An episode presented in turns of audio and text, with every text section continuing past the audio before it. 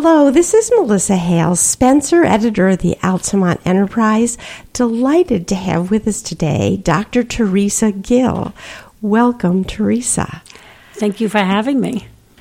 I was not going to ask this question that was foremost in my mind as I read her book, and I'll tell the title of her book so you all know it from the start Women Who Were Sexually Abused as Children Mothering, Resilience, and protecting the next generation.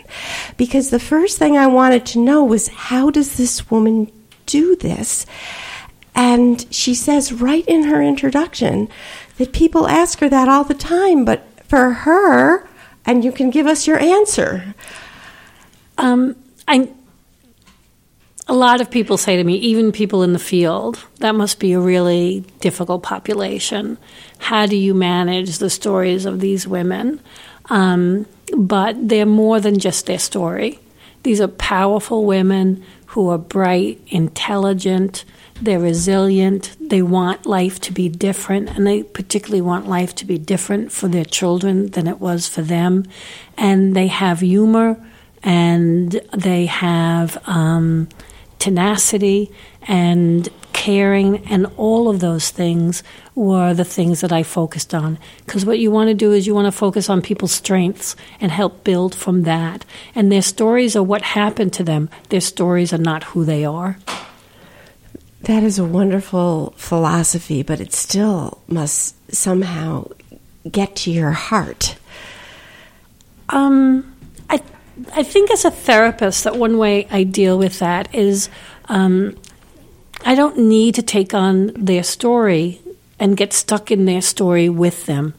What happened in terms of why they got hurt was because there was nobody there to help them after the incident.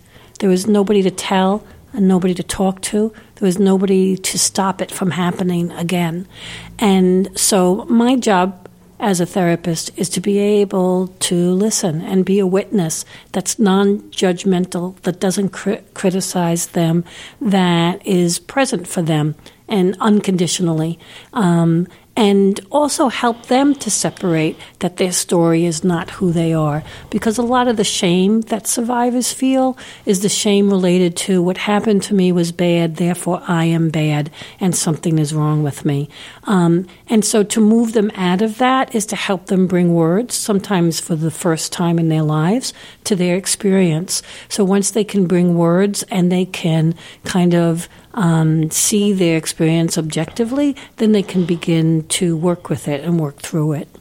Well, time and time again in the book, you coax these women to tell their stories and relive the horror they went through so that they can control it and go forward as a healed person. Mm-hmm. Um, and one of the things that struck me that you wrote in your book was this idea that there's this veil of silence. You wrote, This book unravels the veil of silence.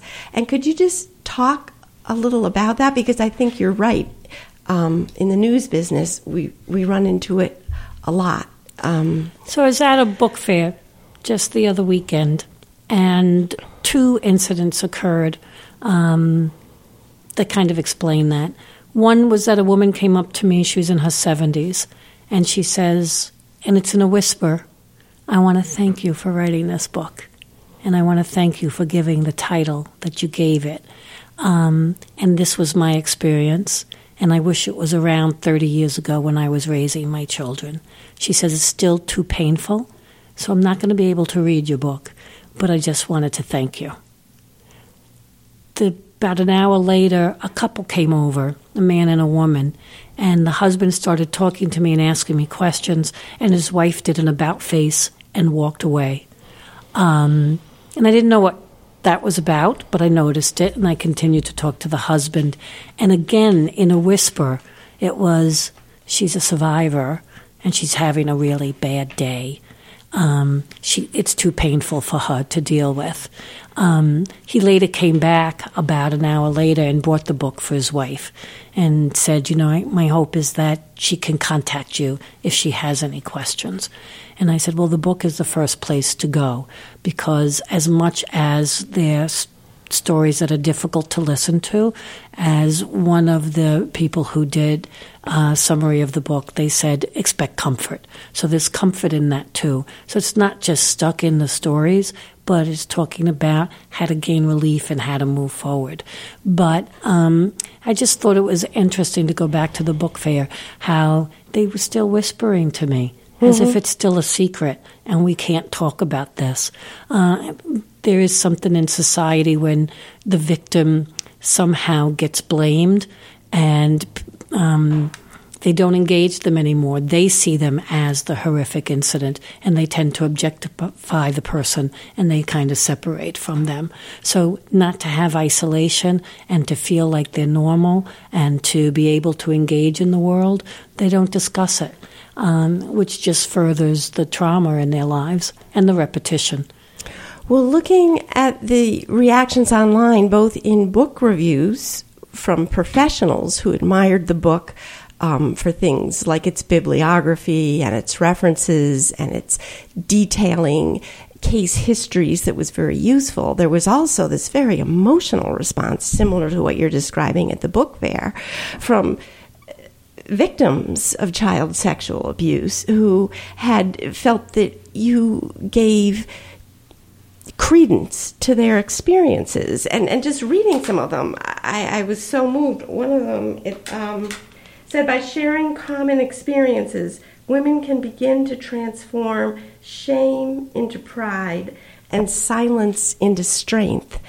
And I just wonder if you have any thoughts on what people that aren't skilled therapists like you are, uh, people who aren't professors that teach this, just kind of everyday people um, because all of us, I'm sure, run into others who have had these hidden horrible experiences.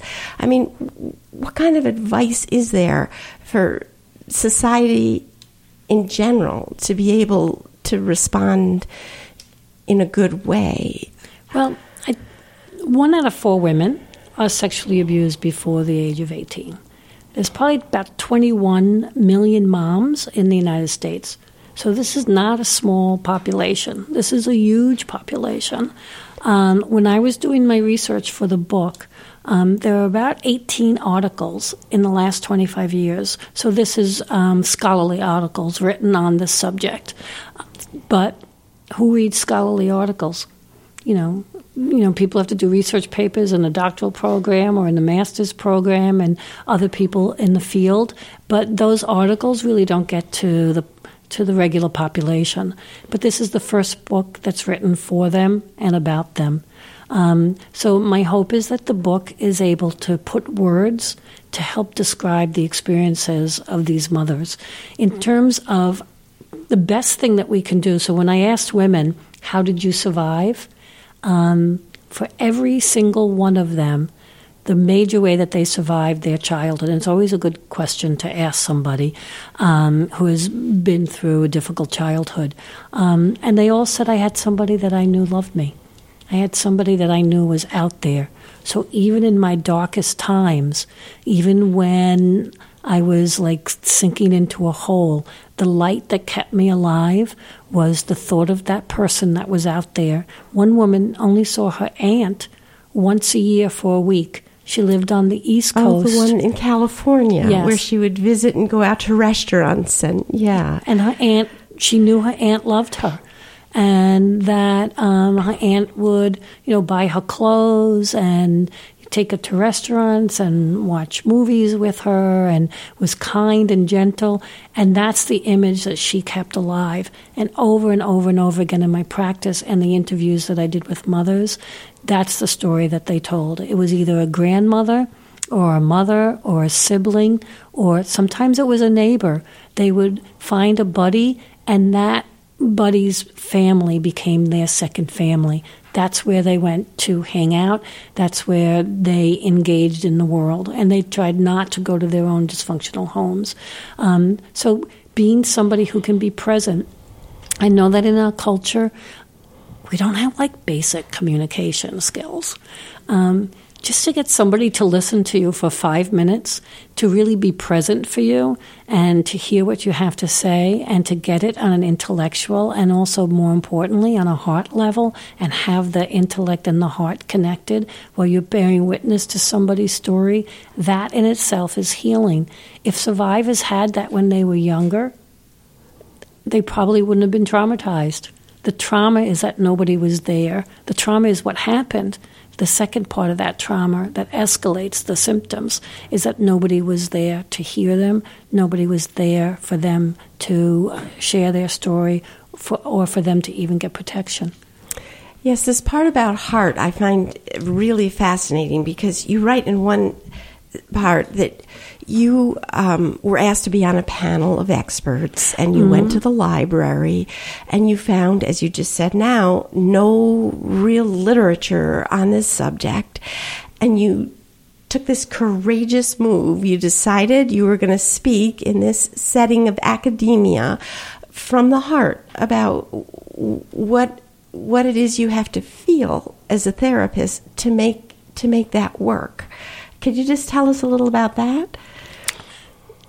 There's now more research on that, but um, going through school and getting my master's and then my PhD, it's supposed to be an intellectual process. So um, you have to be careful with things like transference and countertransference and you know you're not supposed to get too attached to your client and you're not supposed to be feeling too deeply for them and that if you have a strong connection you need to be thoughtful about that because what, needs are you getting met via that client?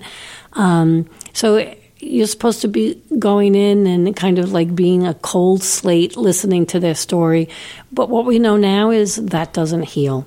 Um, you really need to have compassion, and you need to be able to have your heart open. Um, our clients know when it feels safe. And in order for you to feel safe emotionally and physiologically, because now we have lots of studies to show that the body needs to feel safe.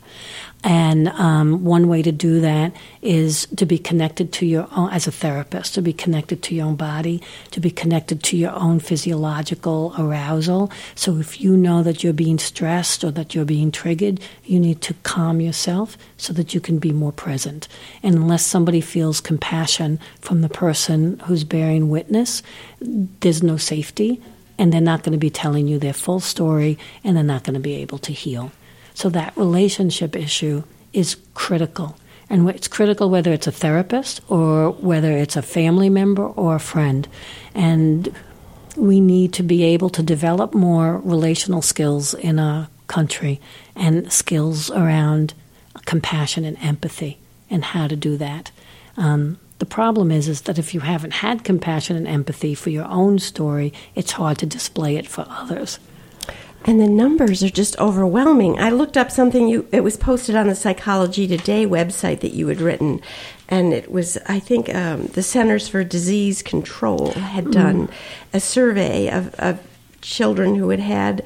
Um, they're called what are they? Adverse childhood yes, experiences. That is ACE, adverse childhood experiences, and the numbers were just stunning. Two thirds of the population that was studied for this survey had um, at least two check marks in these categories. And that means there are more of us who have these traumas than there are those who don't.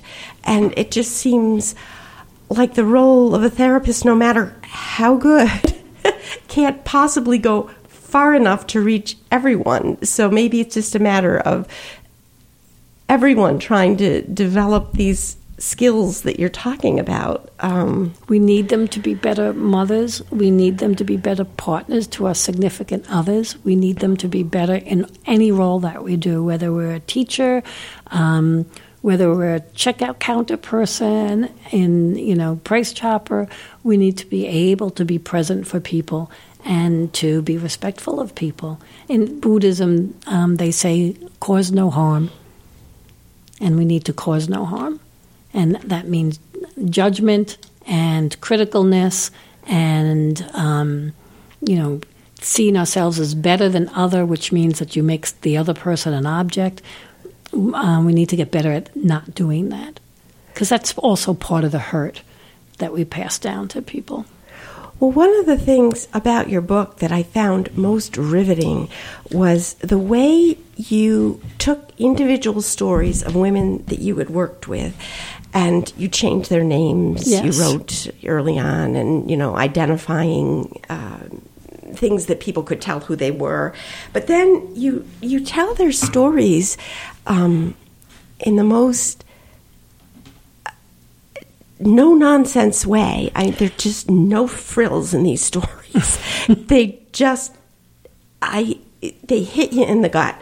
And I'm just going to read a passage from just one little bit. There are many passages on this girl that you've named Clara, mm-hmm. who thought of herself as trailer trash. Oh, and, yes. Um, who was abused at a young age by her older brother mm-hmm. and then thought she was being rescued um, her mother was not present. Her father slowly died in front of her of emphysema, and an aunt and uncle took her in who seemed loving, and the uncle would take her fishing and molest her.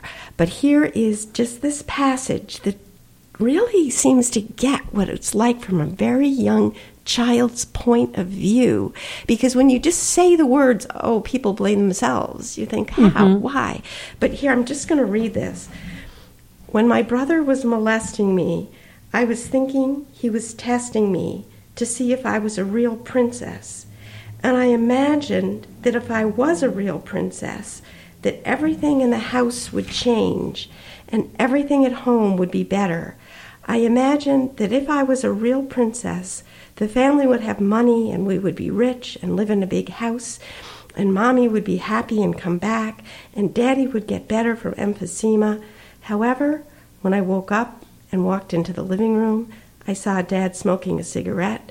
The house was a mess. My mother had not returned. At that moment, I realized I was not a princess and I was not going to be able to save my family. My body became heavy and I felt despair and I realized I was totally alone. I had no one to go to, not my father who was dying, or my mother who had left years before. I mean, I'm just speechless after reading that. And you deal with this day in and day out as a professional. So tell us just what you did for that woman, how you got her. You go through this whole quick dialogue of almost like to just tell us how you worked with her. Um, and the the basic many of the women that I interviewed, they always said that there was one person, family member, but they also said that their therapist, because their therapist was the mother they didn't have. Their therapist was their friend, so their therapist was multiple roles for them. Their therapist taught them how to be good mothers. Um, the key thing is to be there and to be present and to listen to their story and to ask them lots of questions. So we don't want to say things like, oh, that happened a long time ago. Oh, don't feel bad. It's different today. But just ask them lots of curious questions about the past so that they can talk about it and they can be in those feelings. Because what happens is she used the defense mechanism of fantasy. Many of my clients told me, not all of them, but a number of them, so it's not unusual, that the abuse experience wasn't the thing that was hurtful, it was afterwards. Like the realization that, oh my God, you know, nothing in the family has changed. Like I'm not a princess, so something must be terribly wrong with who I am. And there's nobody to go to to tell the story. Um, sometimes that's the biggest hurt and that's the biggest fear and that's when everything kind of crystallizes and synchronizes and sets in like i'm alone um, but the key thing is to be present and to listen and to have uh, lots of questions you know and questions based on their story so that they can put it into words that's probably a chunk of the healing um, then there's other types of healing like um, having to deal with the emotions. So, the kind of therapy that I work with is to help people have the emotions that they didn't have. So, what they talk about is the pre trauma, before the trauma, the trauma incident, and then the post trauma. What happened is when people didn't have somebody to help them to get through it, they got stuck in the trauma and they stay there physiologically and emotionally for life. And so, what you want to do, and then they reenact it, because then their worldview and their perception becomes where they're stuck in that trauma. So, what you want to do is be present for them during that period, so you can they can have the emotions and they can have the relationship that they didn't have, so that they can move past it and move through it. And I, one of the things that I think that you've been asking a lot is like, what does the therapist do with all these stories and these feelings? Um, you become really empowered to see people's resilience and to pe- see people's strength. And you also become really empowered and enamored um, when you see people go through really painful things and come out on the other side. So, in many ways, our clients and being present for them is a gift to us. Um, but there's also a real faith that if you do that process, you can move forward. And that, that's where some of the, um, the joy and the desire to work with that population is.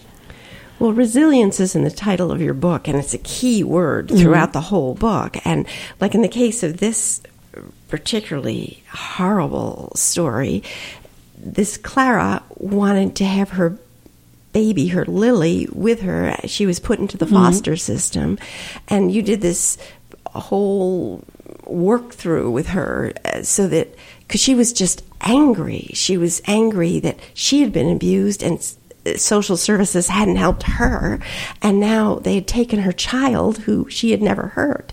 But what do you do to help a mother become resilient, to help a mother so she doesn't repeat the same things that had happened to her beyond the working through of her own hurt? Because some of these mothers, as you describe them, seem to become really wonderful mothers. Mm-hmm. Um, so the therapist and working through their own issues is important. So what um, they say is a, a mother's whose own cries haven't been heard is a mother that can't hear the cries of her own child. So because so if you're defended and you're shut down and that's how you survived, then you're going to be defended and shut down and that's how you do life um, going to interfere with your relationships with primary people who should be supportive people. It's going to interfere with your mothering. It's going to interfere with your work relationships. So, um, it's really important to help people use the resources they have, and one of those resources is other people in their lives. So, as a child, a, resili- a resiliency or protective factor is having somebody that loved you. As an adult, it was having somebody in there with you helping you to mother your kids. So if we can foster those relationships. However, if you don't have really good communication skills, if you don't really have a model of a good relationship, um, it's going to be more difficult to do that. So part of it is training how to communicate effectively, how to get and manage conflict, how to deal with your emotional distresses, uh, how to work through conflict, how to build relationships in a more positive way. Um, a number of the mothers also said that not only did they want therapy for their own issues, but they wanted really concrete examples of how do I manage this mother child situation or how do I manage that and what do I say. They really don't have the skills, they don't have a model. So, having really concrete information on parenting and developmental expectations of your own children um, was really helpful to mothers. So, having parenting groups for mothers is really important because they want the concrete skills. Sometimes it takes many years to work on your own issues, and kids grow up fast. So you want to make sure that they have the skills necessary to maneuver day to day. Um, so building relationships with core people, family members, and friends. Um, taking parenting and education classes, having communication skills. Um, the therapist helps to model that true in their interactions and how to get through problems and stuck places. So, giving them those skills is really helpful. And again, these things that I'm saying don't come from me, they came from the mothers that I interviewed in terms of what helped you be resilient. And those are the things that they had said to me. I'm just curious, and I judge from the dedication to your book, which is to your parents, that you had a very warm and loving family yourself growing up. I'm just curious how you came to this kind of work. What what path did you take that led you first of all to psychology and then to this particular f- field or need? Um, well, both my parents were immigrants. My mother was from Ireland and my dad was from Venezuela. Uh, they had nine children. Um, they were kind of liberation theologists, so they identified with the poor and with those people who were underserved and underprivileged. My dad was a um, social worker in East Harlem with the Hispanic population and doing things like grassroots organizing and working with uh, community building and working with families in East Harlem. And um, my mother was also part of the civil rights movement and the feminist movement. So, um, and they also did a lot for the poor. Um, then later, my dad became a deacon and worked with the migrant workers. Um, I was named after Mother Teresa. She was a personal family friend. Um, and so there was really a, wait. We have to stop oh. there. Oh. Tell us about Mother Teresa. I mean, how did she become a family friend? Well, my aunt Eileen Egan um, worked for uh, Catholic Relief Services overseas internationally, and she met Mother Teresa in the 1950s and became her liaison for about 30 years. And my aunt introduced her to um, kind of to the world because she brought her to the different countries to set up um, the um, home for the dying in different countries and to set up the Sisters of Charities in Mexico and other parts of Europe. Um, she's written about three or four books about Mother Teresa and was her personal friend. So, in when I was born, and I'm not saying when, uh, um, I was named after her. So she had been a family friend and had come to visit us when we were in Woodside in, and in Flushing in New York. And um, I would visit her when she would come to um, the United States and stayed with my aunt in Manhattan. Um, but my aunt walked down with her to get the Nobel Peace Prize when she received that. Um, so that was a big model about how it's really important to deal with those who are underserved, those who are underprivileged, and to be able to have empathy and understanding compassion for those who do not have. Um, also, the Catholic worker movement. My parents were very much involved with that, with Dorothy Day. Uh, again, working with the homeless and those that are underserved. In fact, we spent our summer vacations at Tivoli, New York, which is the Catholic Worker Farm. And uh, my aunt was the uh, editor of the Catholic Worker magazine. So lots of messages, lots of models. My dad and mom and fa- entire family was very involved. They were conscientious objectors. And my aunt wrote, um, she wrote for the United Nations the policy that they use now under conscientious objection. So, from a very little girl, um, I learned that it was important to think about others. So, um, I don't know if I had any choice, but I was becoming a social worker, whether I thought that was my own idea or not. um, so, um, when I started my private practice after um, the MSW program, um, women would come to me and I would ask them, you know, what brings you to therapy? And the mothers would say, I'm in therapy because I see that my childhood is interfering with my ability to mother my children, and I want something better for them. Um, so when I asked, How is it interfering with your mothering? Um, one woman said, You know, my children, I have two girls, they want me to have a tea party with them and they set up the table and they get all dressed up and we have the tea and the cookies and I just sit there in that chair numb and frozen. I don't know how to play, I don't know how to be spontaneous, and when I was younger, it was important to be invisible. And here I need to be a good mother and I need to be visible and spontaneous. Those are all signs of danger for me because that's how I grew up. Don't be visible, don't be spontaneous, it could put you at risk. I have to shift all that. And I want to do it because I want to be a better mom for my kids. Um, another thing, um, another woman said that she was willing to go back one more time. She had experienced the abuse, and she was willing to go back one more time to look at it because she wanted to come through it on the other side to be a better mother. And she was rageful that the perpetrator never had to deal with it once, but she had to go and deal with it twice. And I thought, that's pretty powerful stuff. It's not like I don't get chills when my clients talk to me. Well, I get chills just listening. I, I still get chills. And yeah. I thought that's really powerful because if you read the literature, the literature says that women who have histories of abuse struggle with low self esteem and shame and problems with intimacy and addictions and depression and anxiety and PTSD. And all of that is true. And they are still powerful women and there are seeds of resilience and a desire to be different, and that we have to harness the desire to be different, and we have to nourish those seeds that want to do something better and see something better for themselves and their children in the future. And as you just described it in those examples, it's almost like the children gave them that chance for rebirth. They gave birth to the children, but then the children gave them the chance to, you know, reshape their lives. It's a wonderful reframe if we can think of all our children that way. Uh, yeah. then another thing I wanted to ask you about, and we're rapidly running out of time, is being a teacher.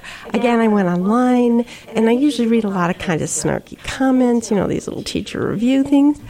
Every single one about you was stellar you're everybody's favorite teacher. you, 96% of the people would take any course you gave. What tell us about teaching? Why do you teach and why are you so good at it? Um, well, the only way you know you're good at something is somebody tells you. And my students do tell me that. I love my students. and I I don't put on airs with them and I don't well, play. they say you're a hard teacher. It's not that you're an easy A. It's no. you know you require in-depth reading. You you know require class presence. So what what is it you do? Well, that- I work to build resiliency. I know a lot of my students are first generation college students.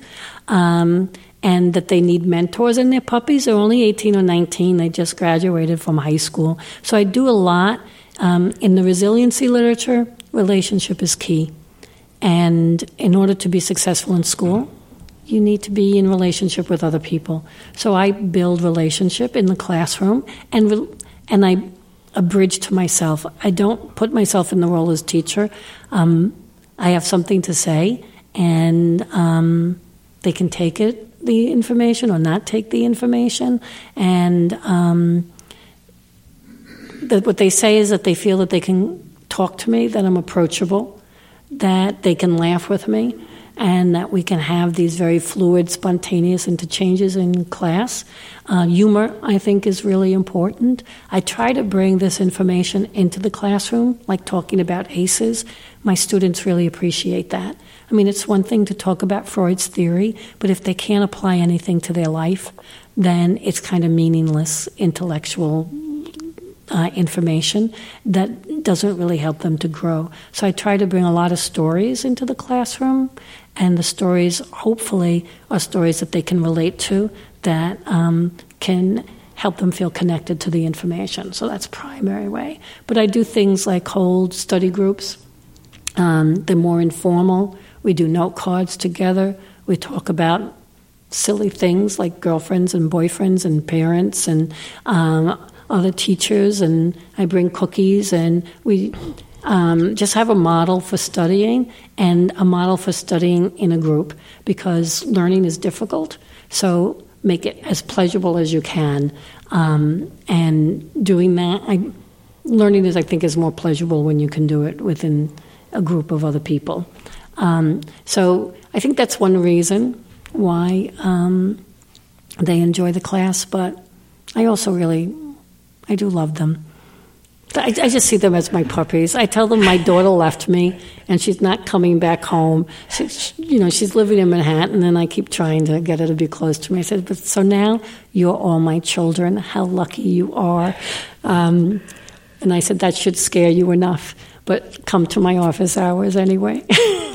well, what I hear is a common theme. I'm trying to wrap this up, it's so hard. Is your rock bottom belief, whether it's in therapy, in the classroom, helping these uh, women who have been abused, is relationships, not just with you, but in finding other people, study groups, support groups, and it, our society today, from my perspective, is just becoming so much more insular, with people sitting in front of screens all day and you know communicating not not with someone directly. I don't know if you have any closing thoughts for us, but that was me trying to wrap up the last half an hour. I do Erik Erikson's stages of development, social emotional development from birth through old age. And what I say when we get to the old age part is a, another story. Uh, in fact, I say, story time, put down your pens. Um, so the story that I give them about that is that um, in old age, when people reflect on their lives, they don't say, Oh, I wish I would have gotten that four door Mercedes versus the two door, or I wish I, you know, could have made more money. What they say is, I wish I could have spent more time with the people that I loved. I wish I could have shared more experiences with the people that I loved. I wish I could have said that I loved them more and had more terms of endearment and positive interactions with the people around me, my family, my children, my friends. Um, so if we can use that as a lesson about how to live our lives, um, that would be a really important thing um, to learn. Because bottom line, our life is about the relationships that we have with other people. And the more that we can build community, um, the happier we will all be. And um, the more pleasant the life experience would be. Thank you, Dr. Teresa Gill.